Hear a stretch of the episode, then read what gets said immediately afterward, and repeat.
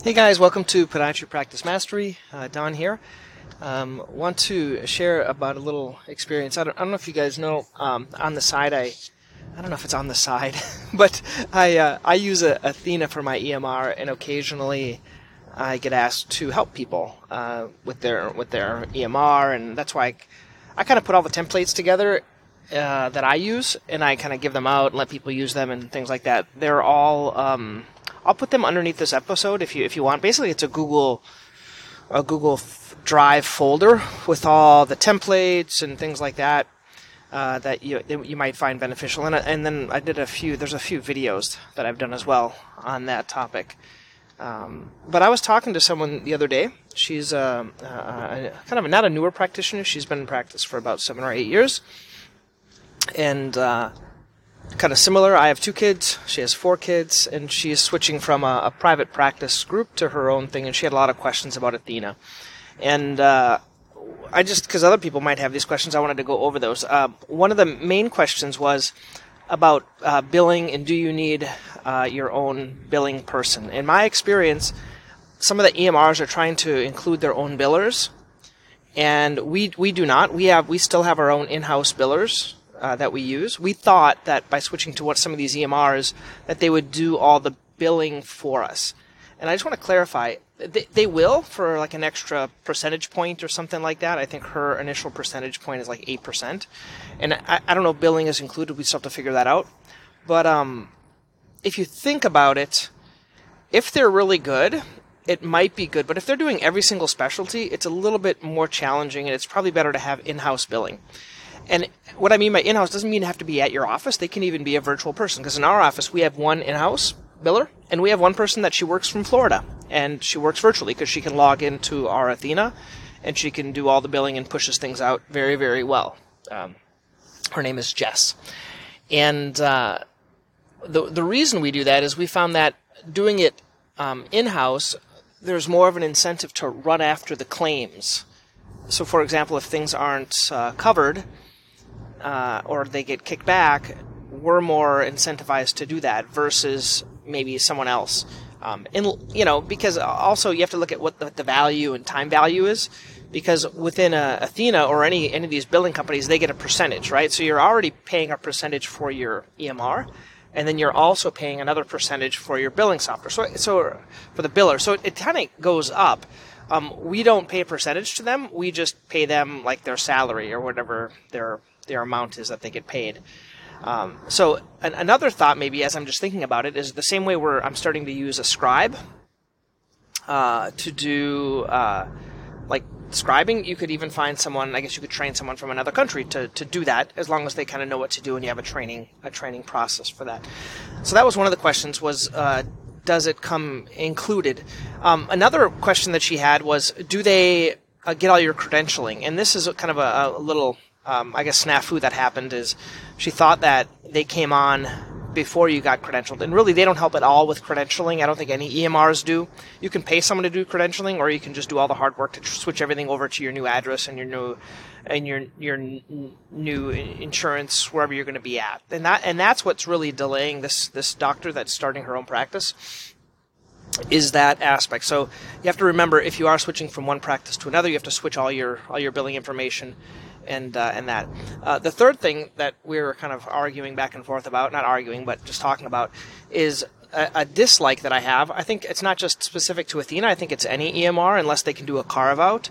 Is that there are a lot of cash pay things that we do in our office. For example, we're talking Keryflex, Onyfix, um, Shockwave, uh, orthotics, uh, things like that, and that's a substantial amount. Amnio, a substantial amount in the office, and and even though they're not billing it through the clearinghouse, they're still getting a percentage of it. So this is kind of one of our qualms uh, with it. I haven't found anyone that kind of does a carve out. It would make sense that they would do a carve out uh, of that, meaning all the I don't know the stuff you sell, you would uh, you could just have for yourself. So that was another another question that we were talking about uh, last night on the on the phone. And uh, and I guess the and we were talking a little bit about like online scheduling. She asked why I did only new patients uh, via the website and not the follow up patients. And the reason for that is on our website. If you go there, uh, which is centralmasspodiatry.com, you can make an appointment for a new patient, but the follow-ups you can't. And the reason for that is in our schedule we have new appointment blocks. Uh, depending on the day, there's like three or four in the morning and then three or four in the afternoon.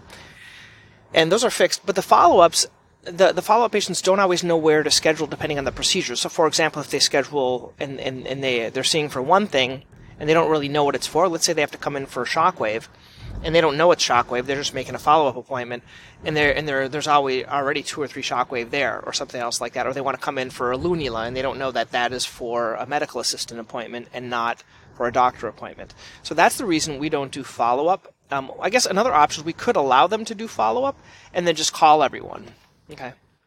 And then the last thing, which um, uh, she actually helped me with, this other doctor, is um, verifying coverage for all DME prior. We don't have a really good system for that. I want to be clear. Maybe I should. I, I just don't.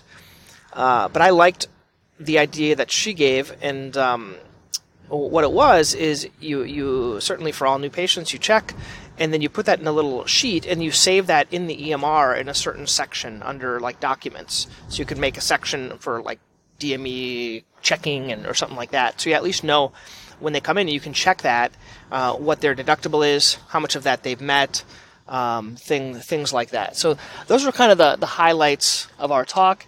Um, I'd love to know what you guys do if you check coverage for every patient. If you have a really good system, um, where do you put that in your EMR? Uh, do you put it somewhere? Do you like do a PDF or do you have like a Word document? Uh, and kind of what your workflow is. Let, let, me know. Send me an email at don at podiatrypracticemastery.com and then uh, let me know any like other thoughts or things that are working for you. Um, one thing I was uh, I did an interview yesterday from it's called a SubKit S U B K I T K I T, and uh, what that is it's a subscription service. Uh, I, I don't think it's going to really work for podiatry. I was trying to figure out a way that would work for orthotics. I've been kind of thinking about this for a while, uh, but th- their their whole thought was uh, if if patients, let's say they get the orthotics, and then like for Massachusetts, for example, it's not covered by insurance. So some are covered, others aren't. Most people aren't. So they get it for 550. We you know, and then they pay us um, uh, m- monthly. Uh, for that, let's say it's like 15 bucks or 20 bucks a month, and included with the the monthly thing, they could they they get some type of like an insurance or outgrowth or or something else that uh, that they could get in addition to it. Um, I still like this idea of an orthotic subscription, uh, but the thing is, let's say they stop paying, how are you going to get the rest of the money, right? If they stop paying for that subscription, uh, another way that might be a little bit better, and I'm just kind of throwing it out here, is doing not so much a subscription, but having um, a uh, insurance plan. And I'm just calling it an, an insurance plan. So instead of the orthotic company insuring the orthotics, you could insure the orthotics. And my thought is, let's say that costs them the insurance. Let's say it costs them a dollar a month. Okay, I'm just throwing out a dollar a month. Um, the main reason for the insurance plan isn't so much for the insurance. It's more as a way that we can keep getting paid. Let's say a dollar a month or something else like that, or five dollars a month. But more importantly, that then we can market other things to these patients. So if, if, if they have your, I don't know, your orthotic club, okay, we could make an orthotic club in our office, or maybe, and this is not orthotic company specific, so all the orthotic companies could, could um, participate in this. And then with this, they would have, let's say, uh, protection against theft. You would have protection against breaking, protection against I don't know other things, and then you could add add other benefits kind of as as add-ons. They would get their monthly newsletter about orthotics. They would get their I don't know healthy healthy orthotic club tips about foot foot issues.